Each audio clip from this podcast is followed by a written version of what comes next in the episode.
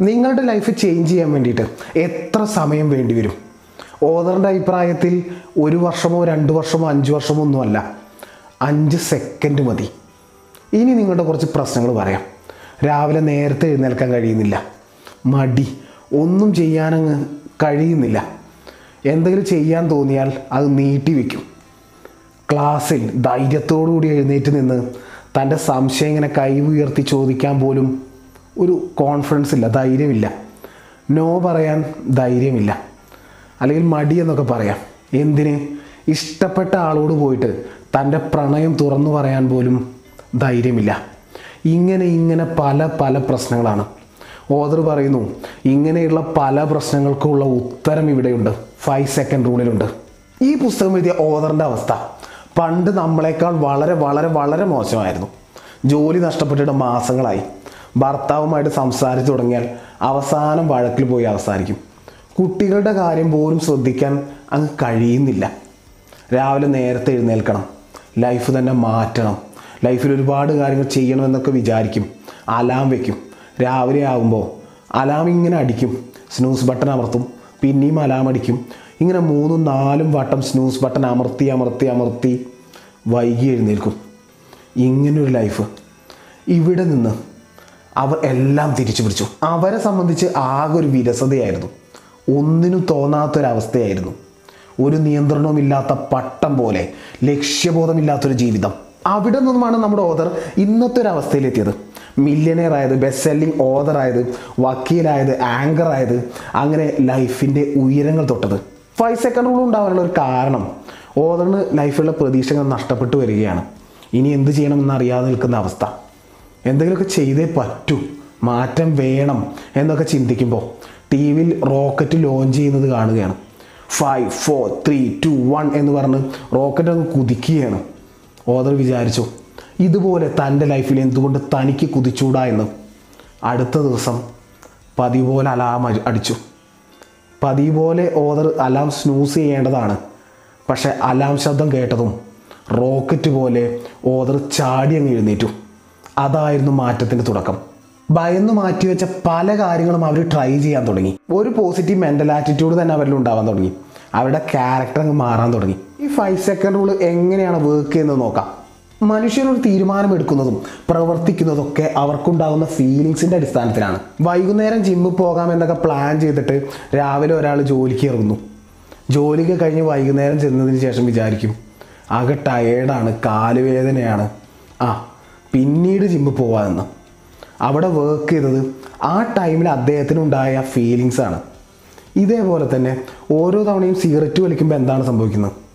Cigarette വലിക്കുമ്പോൾ എന്തോ ഒരു സുഖം കിട്ടുന്നു എന്നൊരു ഫീലിംഗ് ഉണ്ടാവുന്നുണ്ട് അയാൾക്ക്. അതുപോലെ തന്നെ അലാം സ്നൂസ് ചെയ്തിട്ട് ഉറങ്ങുമ്പോഴും ഉറങ്ങിയാൽ കിട്ടുന്ന സുഖം എന്നൊരു ഫീലാണ് അയാളത് ചെയ്യിപ്പിക്കുന്നത്. സോ ഫീലിങ്സ് പറയുന്നത് കേൾക്കരുത്. ഫീലിങ്സ് എപ്പോഴും മോശം തീരുമാനങ്ങളും മോശം പ്രവൃത്തികളും നമ്മളെ കൊണ്ട് ചെയ്യിപ്പിക്കും. ആ ഇന്ന് നല്ലൊരു മൂഡ് ഫ്രൈഡ് മീറ്റ് കഴിക്കാം എന്ന് നമുക്ക് തോന്നും. ആ തോന്നുന്ന ആ തോന്നൽ ആ ഫീലിംഗ് അതിനനുസരിച്ച് നമ്മൾ പോയി കഴിക്കും. ഫീലിങ്സിനെ ഒരിക്കലും വിശ്വസിക്കരുത്. ഫീലിങ്സിനനുസരിച്ചല്ല നമ്മൾ പ്രവർത്തിക്കേണ്ടത്. ഫീലിങ്സിനനുസരിച്ച് അപ്പോൾ തോന്നിയത് ചെയ്യുന്ന ആളുകൾ ലൈഫിൽ എവിടെയും എത്തില്ല പരാജയപ്പെട്ടു പോകും. സോ ഫീലിങ്സിനനുസരിച്ച് പ്രവർത്തിക്കുന്ന പരിപാടി നമ്മൾ നിർത്തണം. ഫീലിങ്സിനൊക്കെ മാറ്റി നിർത്തിയിട്ട് എന്താണോ വേണ്ടത് അതിലോട്ടാണ് നമ്മൾ പ്രവർത്തി കൊടുക്കേണ്ടത്. ഇങ്ങനെ ലൈഫിലെ ചെറിയ ചെറിയ കാര്യങ്ങൾ ഇതൊക്കെ കംപ്ലീറ്റ് ചെയ്ത് കംപ്ലീറ്റ് ചെയ്ത് ഇങ്ങനെ പോകുമ്പോഴാണ് നമുക്ക് കോൺഫിഡൻസ് ഉണ്ടാവുന്നത്. അല്ലാതെ പലരും വിചാരിച്ചു വെച്ചിരിക്കുന്നത് കോൺഫിഡൻസ് എന്ന് പറയുന്നത് ഒരാളുടെ ക്യാരക്ടറിന്റെ ഭാഗമാണെന്നാണ്. അല്ല. നമുക്കിങ്ങനെ ചെറിയ ചെറിയ കാര്യങ്ങൾ കംപ്ലീറ്റ് ചെയ്ത് കംപ്ലീറ്റ് ചെയ്ത് പ്രാക്ടീസ് ചെയ്ത് പ്രാക്ടീസ് ചെയ്ത് ആർക്കും കോൺഫിഡൻസ് ഉണ്ടാക്കിയെടുക്കാം. നമുക്കൊരു ലക്ഷ്യം നേടാൻ തോന്നിയാൽ ഒരു കാര്യം ചെയ്യണമെന്ന് തോന്നിയാൽ ഉടനെ അങ്ങ് കൗണ്ട് ചെയ്യുക. Five four three two one എന്ന് പറഞ്ഞ് അപ്പോൾ ചെയ്യുക. അവിടെ ടൈം കൊടുക്കരുത്. ടൈം കൊടുത്താൽ ബ്രെയിൻ എക്സ്ക്യൂസസ് കണ്ടെത്താൻ തുടങ്ങും. എക്സസൈസ് ചെയ്യണമെന്ന് തോന്നുമ്പോൾ five four three two one എന്ന് കൗണ്ട് ചെയ്ത് പെട്ടെന്ന് മൂവ് ചെയ്ത് അടുത്ത സ്ഥലത്തോട്ട് പോയി എക്സസൈസ് ചെയ്തു തുടങ്ങുക. നമ്മളവിടെ പിന്നെ ചെയ്യാം കാൽവേദനയാണ് ടയേർഡാണ് എന്നൊന്നും ചിന്തിക്കാനുള്ളൊരു ടൈം കൊടുക്കരുത്. ഇങ്ങനെ five four three two one എന്നൊക്കെ പറഞ്ഞ് കൗണ്ട് ചെയ്യുമ്പോൾ ബ്രെയിനിന്റെ ഒരു സ്ഥിരം തിങ്കിങ് പാറ്റേൺ ഉണ്ടാവും. എക്സ്ക്യൂസസും കാരണങ്ങളൊക്കെ കണ്ടെത്തുന്ന ശീലിച്ചു വെച്ച ഒരു തിങ്കിങ് സ്റ്റൈൽ അതവിടെ ബ്രേക്ക് ചെയ്യപ്പെടുകയാണ്. ഇനി റിവേഴ്സ് ആയിട്ട് എണ്ണിയിട്ട് പെട്ടെന്ന് ബോഡി അങ്ങ് മൂവ് ചെയ്യുമ്പോൾ ബ്രെയിനിന്റെ ശ്രദ്ധ മൂവ് ചെയ്യണ ബോഡിയിലോട്ട് പോകും. ഇത് ബ്രെയിനിന്റെ ഫ്രീ ഫ്രണ്ടൽ കോർട്ടക്സിനെ ആക്ടിവേറ്റ് ചെയ്യുന്നുണ്ട്. ഒരു കാര്യം പുതിയതായിട്ട് ചെയ്യണമെന്ന തോന്നലുണ്ടാവുന്നത് ആക്ഷൻ എടുക്കണമെന്ന തോന്നലുണ്ടാവുന്നതൊക്കെ ഫ്രീ ഫ്രണ്ടൽ കോർട്ടക്സ് കാരണമാണ് ചുരുക്കത്തിൽ റിവേഴ്സ് ആയിട്ട് നമ്മൾ കൗണ്ട് ചെയ്ത ശേഷം ശരീരം വേഗത്തിൽ മൂവ് ചെയ്യുമ്പോൾ പുതിയ ഒരു കാര്യം ചെയ്യാനുള്ള ഒരു ടെൻഡൻസി അവിടെ ഉണ്ടാവുന്നുണ്ട്. അത് ആക്ഷൻ എടുക്കാൻ വേണ്ടിയിട്ട് നമുക്ക് ഉപയോഗിക്കാം. തടി കുറയ്ക്കണമെന്ന് ഓരോ തവണ ചിന്തിക്കും. പക്ഷെ അവസാനം നമ്മൾ പരാജയപ്പെട്ടു പോകും. അതിന് കാരണം നമ്മൾ നമ്മുടെ ഫീലിങ്സിനെയാണ് കേൾക്കുന്നത്. ഇത് ഒരു ബുദ്ധിമുട്ടുള്ള പണിയാണ്. പട്ടിണി കിടക്കേണ്ടി വരും. ബുദ്ധിമുട്ടാണ്. എങ്ങനെയൊക്കെ മനസ്സ് നമ്മളോട് പറഞ്ഞുകൊണ്ടേയിരിക്കും.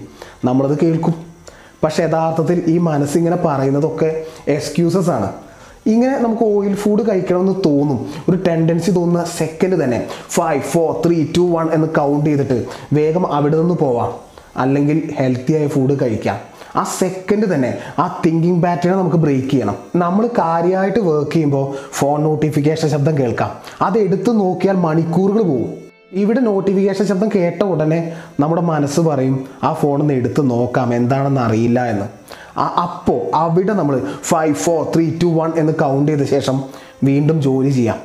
അല്ലെങ്കിൽ നോട്ടിഫിക്കേഷൻ ഓഫാക്കി അപ്പോൾ ജോലി സ്റ്റാർട്ട് ചെയ്യാം. ജോലി തുടരാം. ലൈഫിലെ പല ഏരിയാസിലും നമുക്ക് പല രീതിയിലുള്ള ഭയങ്ങളുണ്ടാവും.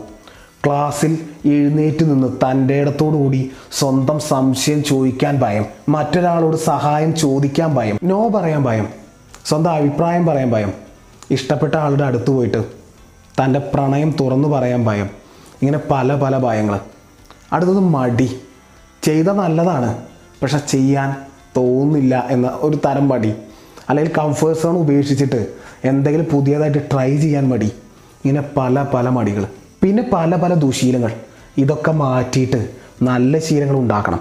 ഇങ്ങനെ ലൈഫിന്റെ പല പല പല ഏരിയാസിനും ഫൈവ് സെക്കൻഡ് റൂൾ ഉപയോഗിച്ചുകൊണ്ട് നിലവിൽ നമ്മൾ ശീലിച്ച് വെച്ച ആ തോട്ടിനെ അങ്ങോട്ട് ബ്രേക്ക് ചെയ്തിട്ട് അപ്പോൾ ആക്ഷൻ ചെയ്തിട്ട് നമുക്ക് പോയിക്കൊണ്ടേയിരിക്കാം. നെക്സ്റ്റ് പോയിന്റ് എന്താണെന്ന് പറഞ്ഞാൽ നമ്മുടെ ഒരു ദിവസത്തെ മൊത്തം പ്രൊഡക്ടിവിറ്റിയും നമ്മുടെ മോർണിങ്ങിനെ ആശ്രയിച്ചിരിക്കും. ഓതറിന്റെ അഭിപ്രായത്തിൽ മോർണിംഗ് എഴുന്നേറ്റ ഉടനെ നമ്മൾ പൂർണമായും ഉണർന്ന ഉടനെയുള്ള ആദ്യത്തെ രണ്ട് മൂന്ന് മണിക്കൂറുകളാണ് ഏറ്റവും പ്രൊഡക്ടിവിറ്റി പീക്കിലാവുന്ന ടൈം എന്നാണ്. പക്ഷേ ഇതിൽ ഇതിലും വേറെ ഒരുപാട് അഭിപ്രായങ്ങളുണ്ട്. ഓരോരുത്തർക്കും അവരുടെ പ്രൊഡക്ടിവിറ്റിയുടെ പീക്ക് ടൈം മാറിക്കൊണ്ടേയിരിക്കുമെന്ന് പല പല അഭിപ്രായം. ഇവിടെ ഓതർ പറയുന്ന കാര്യം ഇതാണ്. സോ നമ്മൾ അലാം സ്നൂസ് ചെയ്ത് കിടന്നുറങ്ങി വൈകി എഴുന്നേൽക്കുകയാണെങ്കിൽ അത് നമ്മുടെ തലച്ചോറിന്റെ പ്രവർത്തനത്തെയും അതേപോലെ തന്നെ ആ ദിവസത്തെ മൊത്തം പ്രൊഡക്ടിവിറ്റിയും ബാധിക്കും എന്ന് ഓർഡർ പറയുന്നു. സോ നമ്മുടെ പ്രൊഡക്ടിവിറ്റി ഇമ്പ്രൂവ് ചെയ്യാൻ വേണ്ടിയിട്ട് മോർണിംഗ് കുറച്ചുകൂടി ബെറ്റർ ആക്കേണ്ടതുണ്ട്. ഒരു കൃത്യമായ മോർണിംഗ് റൂട്ടീൻ നമ്മൾ സെറ്റ് ചെയ്യേണ്ടതുണ്ട്. അടുത്ത പോയിന്റ് എന്ന് പറഞ്ഞാൽ മരണത്തോട് മല്ലടിച്ചിരുന്ന ആളുകളിൽ ഒരു പഠനം നടത്തിയപ്പോൾ അവർക്കുള്ള ഏറ്റവും വലിയ സങ്കടം എന്ന് പറഞ്ഞാൽ മനോഹരമായിരുന്നു അവരുടെ ജീവിതം. അതറിയാതെ എന്തൊക്കെയോ ആലോചിച്ച് ദുഃഖിച്ച് അവരുടെ ടൈം കളഞ്ഞിരുന്നു എന്ന കാര്യത്തിലാണത്രേ. ഏതായാലും അവർ നൽകുന്ന ഒരു ഉപദേശം. ഉള്ള ടൈം സന്തോഷത്തോടുകൂടി ജീവിച്ച് ജീവിതത്തെ ആസ്വദിക്കുക എന്നൊക്കെയാണ്. സോ നമ്മളിങ്ങനെ നെഗറ്റീവായിട്ട് ചിന്തിച്ച് ടെൻഷൻ അടിച്ച് നമ്മുടെ വാല്യുബിളായ ടൈം കളയരുത്. സോ നെഗറ്റീവായ ചിന്തകളെ നമ്മൾ പോസിറ്റീവായ ചിന്തകളാക്കിയിട്ട് ഇങ്ങോട്ട് ഷിഫ്റ്റ് ചെയ്യേണ്ടതുണ്ട്. ഓദറിന്റെ കാര്യത്തിൽ ഓദർ തന്റെ കുഞ്ഞുങ്ങളെ ഉറക്കും. ഉറങ്ങുന്ന കുഞ്ഞുങ്ങളെ ഒന്നിങ്ങനെ നോക്കി ആ ഭംഗി കണ്ട് ഓദർ ആസ്വദിക്കുന്ന നിമിഷം തന്നെ തലച്ചോറിൽ മറ്റൊരു ചിത്രം വരും. കുഞ്ഞുങ്ങൾക്ക് ആക്സിഡന്റ് സംഭവിക്കുന്നു. അതുപോലെ തന്നെ നമ്മൾ കല്യാണ വീട്ടിൽ പോയിട്ട് ഇങ്ങനെ എൻജോയ് ചെയ്യുമ്പോൾ പെട്ടെന്ന് നമ്മൾ ചിന്തിക്കും അല്ല നാളെ അസൈൻമെന്റ് സബ്മിറ്റ് ചെയ്യണ്ടേ? നാളെ ഓഫീസിൽ പോയി ആ മീറ്റിംഗ് അറ്റൻഡ് ചെയ്യണ്ടേ? ഇങ്ങനെ പല പല ചിന്തകൾ വരും. സന്തോഷകരമായ ആ മൊമെന്റിനെ പെട്ടെന്ന് ഈ ചിന്തകൾ നെഗറ്റീവായിട്ട് ഷിഫ്റ്റ് ചെയ്യുന്നുണ്ട്. ഓദർ അതിനെ തിരിച്ച് ചെയ്യാനാണ് പറയുന്നത്. ഓദർ പറയുന്നു നെഗറ്റീവായിട്ട് ഇങ്ങനെ ചിന്ത വരുന്ന സമയത്ത് five four three two one എന്ന് പറഞ്ഞിട്ട് ആ ചിന്തകളുടെ കൺട്രോൾ തിരിച്ചു പിടിക്കേണ്ടതുണ്ട് എന്ന്. നമ്മളിങ്ങനെ ഫൈവ് ഫോർ ത്രീ ടു ആണെന്ന് എന്ന് റിവേഴ്സ് ആയിട്ട് കൗണ്ട് ചെയ്യുമ്പോൾ തലച്ചോറിന്റെ ആ ചിന്തകൾക്ക് ഒരു ബ്രേക്ക് സംഭവിക്കും. പിന്നെ അവിടെ നമ്മളൊരു കോൺഷ്യസ്നസ് കൊടുക്കേണ്ടതുണ്ട്. സോ അതുകൊണ്ട് നമ്മൾ അവിടെ പ്രസന്റിലേക്ക് വരും. സോ പ്രസന്റിലേക്ക് നമ്മൾ ഫോക്കസ് ചെയ്യപ്പെടും. ഓദർ പറയുന്നൊരു കാര്യം. എന്റെ ലൈഫിൽ ഒരു മാറ്റവും സംഭവിക്കുന്നില്ല. ഒരു മാറ്റവും വരുന്നില്ല എന്ന് പറഞ്ഞ് സങ്കടപ്പെടുന്ന ആളുകൾ ചിന്തിക്കേണ്ട ഒരു കാര്യം. ലൈഫിൽ വെറുതെ അങ്ങ് മാറ്റം വരില്ല. അതിന്റെ പിന്നെ ഒരു പെയിനുണ്ട് അധ്വാനമുണ്ട്. സോ ഇവിടെ ഫൈവ് സെക്കൻഡ് റൂളും ഡിസിപ്ലിനും നമ്മൾ കൃത്യമായിട്ട് ഉപയോഗിക്കുകയാണെങ്കിൽ നമ്മുടെ ലൈഫിൽ മാറ്റം വരും. എന്തിന്? നമ്മുടെ ക്യാരക്ടർ തന്നെ നമ്മുടെ ബിഹേവിയർ തന്നെ മാറുമെന്നും. അതിനുള്ള തെളിവാണ് ഓതോ ഇസ്മി എം കെ ജയദേവ്.